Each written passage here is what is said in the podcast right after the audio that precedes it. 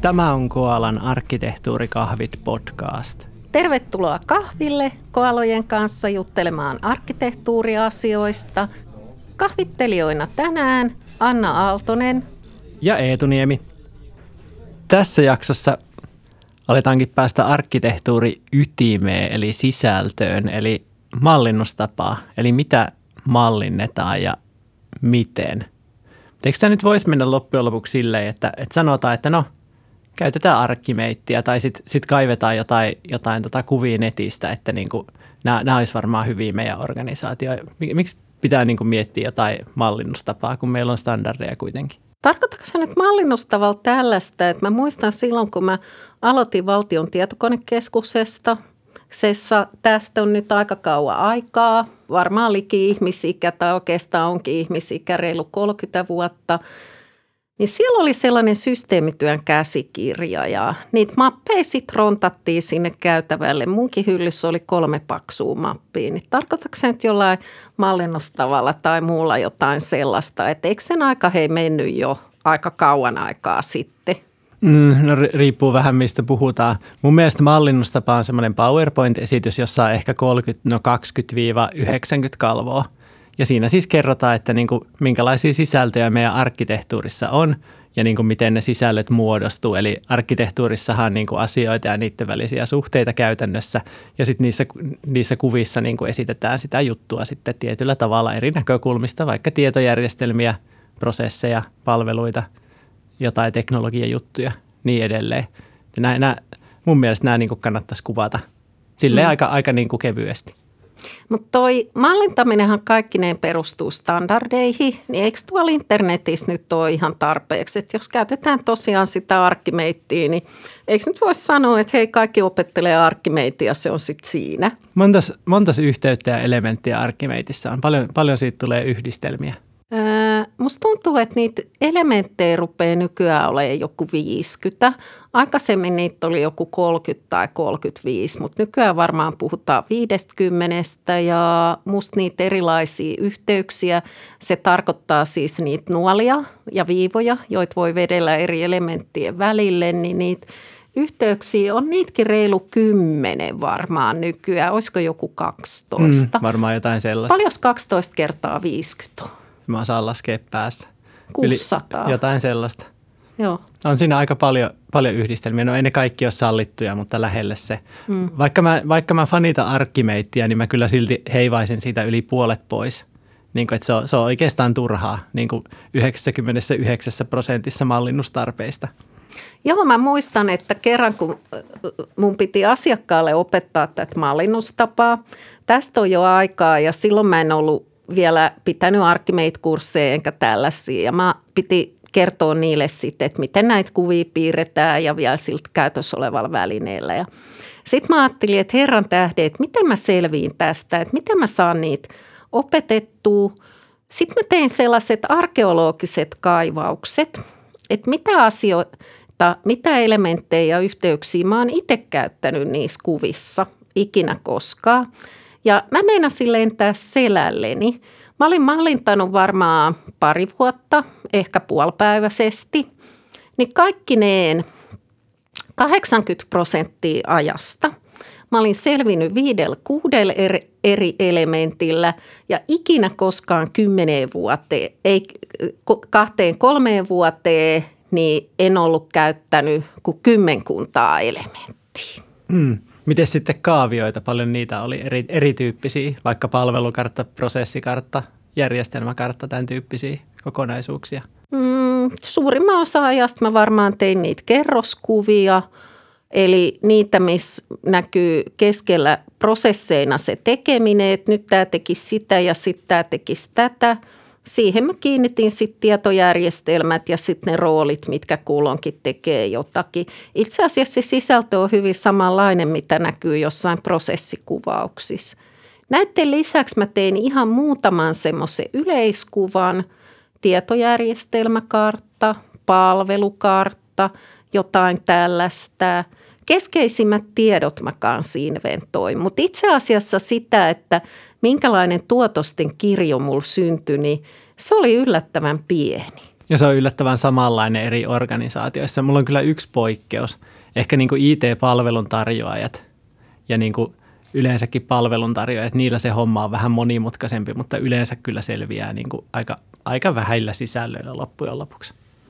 Niin, jos tuohon olisi yksi ja ainoa keittokirja, niin asia olisi to, oikeasti tosi helppoa, mutta kun se vaihtelee vähän organisaatioittain, että jos organisaatio esimerkiksi tarjoaa itse-tyyppisiä palveluita toisille organisaatioille, niin kyllä siellä on oikeasti relevanttia kuvata niitä tietojärjestelmiä, teknologioita vähän tarkemmalla tasolla.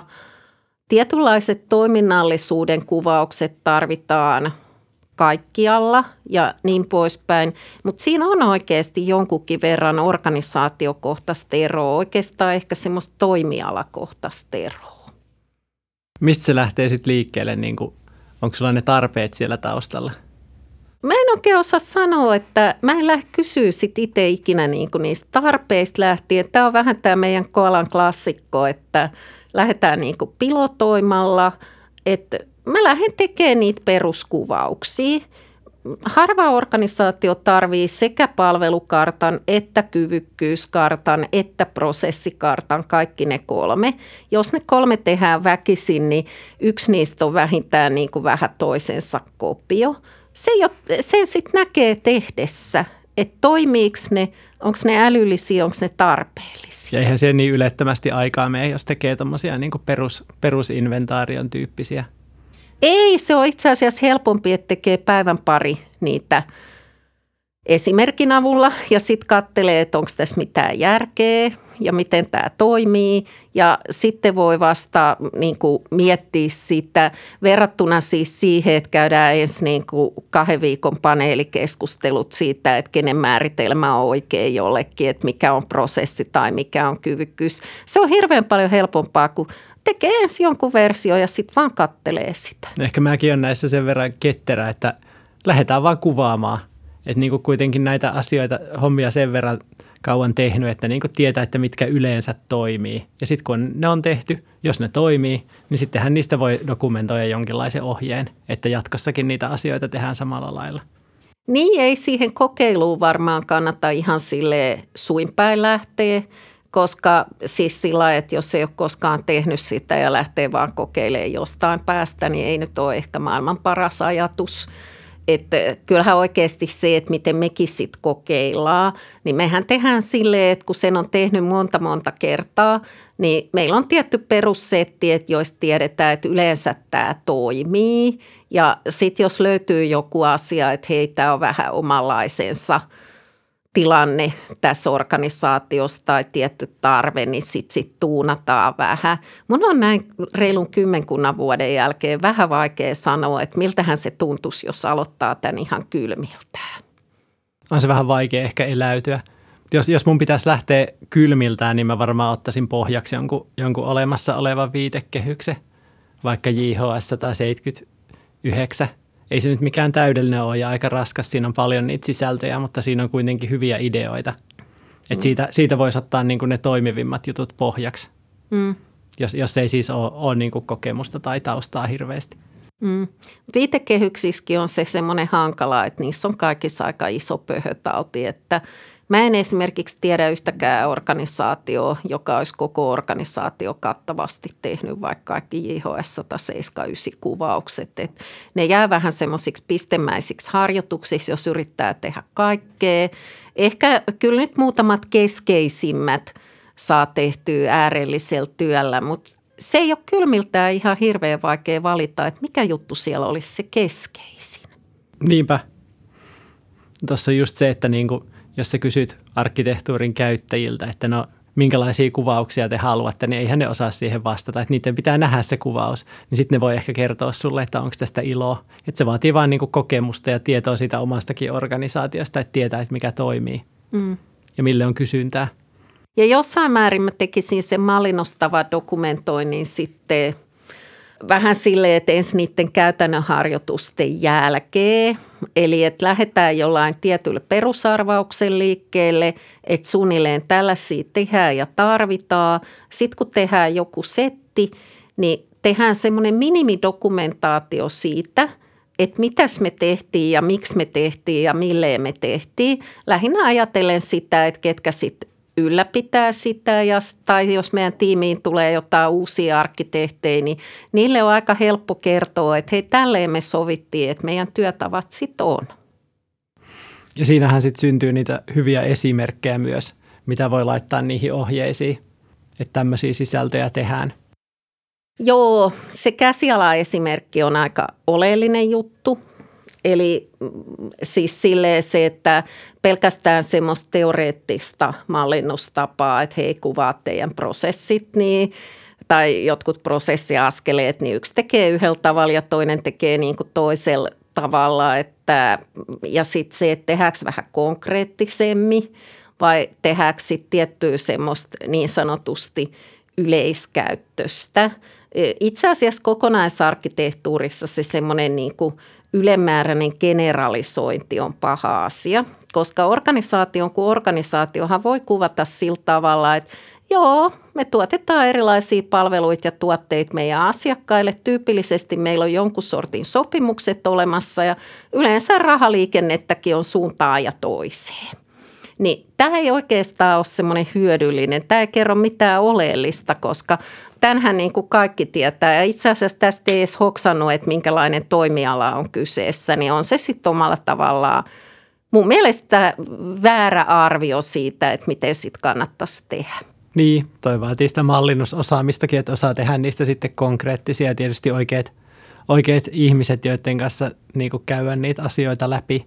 Ja sitten nimenomaan niille mallintajille hyvät esimerkit, että tehkää tämmöisiä konkreettisia, ettei niistä tule semmoisia akateemisia harjoituksia.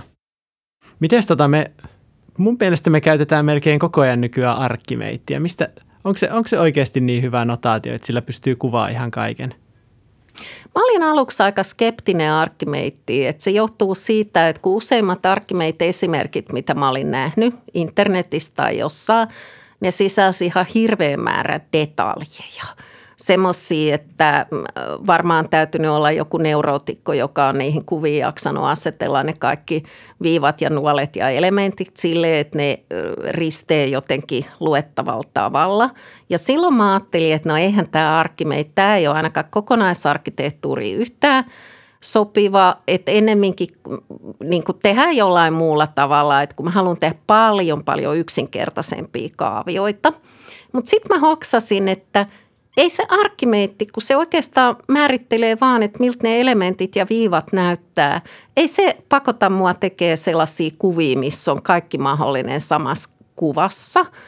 Ja sitten mä ajan oloon keksin, että kun se on kuitenkin niin kuin standardi, että eihän rakennuspuolen arkkitehtikaan – erotus sillä, että sillä on joku oma mylpyrä siihen, että miltä vaikka talo ulkoovi näyttää, että millä symbolilla se tehdään. Niin kyllähän tämä standardien käyttäminen mun mielestä on tosi hyödyllistä ja kätevää. Sitten muutkin osaa lukea niitä mun kuvia. Tuossahan yksi syy siihen, että miksi tarvitaan se, se mallinnustapa tai mallinnuskäsikirja, että se Archimed kertoo, että mitkä ne mitkä ne jutut on, mitä mallinnetaan, että siellä on vaikka application component ja business process, mutta meidän pitää kertoa, että mitä ne tarkoittaa just meidän organisaatiossa ne elementit, niin kuin tämä ikuinen tietovaranto Suomen julkishallinnossa, että eihän, eihän Archimedeissa ole sen nimistä elementtiä, mitä, mitä se edes on englanniksi, en mä ainakaan tiedä. Sitten meidän pitää vaan sopia, että millä elementillä sitä niin kuin kuvataan. Joo, tämä, että kun tulee näitä kansallisia sovellutuksia, niin tämä on aika hajottavaa, koska itse, asiassahan sen lisäksi, että noi kansainväliset notaatiot, ne on standardeja, mutta siellähän on ihan hirveästi osaamista ja soveltajia takana. Et siellähän on hyväs lykys koko maailman arkkitehdit suunnilleen tekemässä sitä, niin en mä ihan hirveästi ymmärrä, että miksi meidän pitäisi jonain – talkootyönä täällä vaikkapa Suomen julkisessa sektorissa tehdä semmoisia omalaisia menotaatioita. Onneksi siellä JHSn pohjalla pääosin on arkkimeitä, sehän on kyllä 95 prosenttisesti puhdasta arkkimeittiä. Yhtä lailla siellä työtapojen takana on tokaf, että ei nyt ole menty ihan mahottomia keksiä itse, mutta kyllä ne pienetkin lisäykset on ehkä vähän työläitä soveltajien mielestä. Niinpä. No yksi juttu vielä tuosta, tuosta mallinnusta vasta, miksi siitä on iloa, niin niin tota, semmoinen tuli mieleen, että mistä me tietää, että se mallinnustapa on oikeasti toimiva, että pystytäänkö me ylläpitämään semmoista kuvausta. Että onhan se helppo niin kuin, niin kuin vaatia, että kuvatkaa tämmöiset asiat, mutta niin kuin, mistä me tietää, että onko tämä liian työläs, kauan siihen menee aikaa. Niin, tässähän tulee taas se esimerkkiavulla pilotointi. Kuvataan yksi osa-alue, eli jos se olisi vaikka pankki, niin kuvataan vaikka joku korttimaksamisen osa-alue. Sitten lasketaan, että kauaksi tähän meni työtunteja, paljonko tämä synnytti kuvausmassaa ja sitten arvioidaan, että no niin, otti ja tuota. Eli koko, kaikkien maksamispalveluiden kuvaaminen tällä samalla tavalla, olisiko se sitten 15 kertaa tämä sama juttu ja sitten kaiken muunkin pankin toiminnan kuvaaminen samalla tavalla, niin olisiko se sitten vaikka kymmenen kertaa vielä se edellinen, mikä me saatiin. Niin tästä pystyy aika nopeasti ihan yksinkertaisella kertolaskulla arvioimaan, että meneekö tähän ikä ja terveys ja kannattaa siis muistaa, että kaikkien kuvausten ylläpito menee ehkä noin 20 prosenttia siitä alkuperäisestä työmäärästä vuosittain.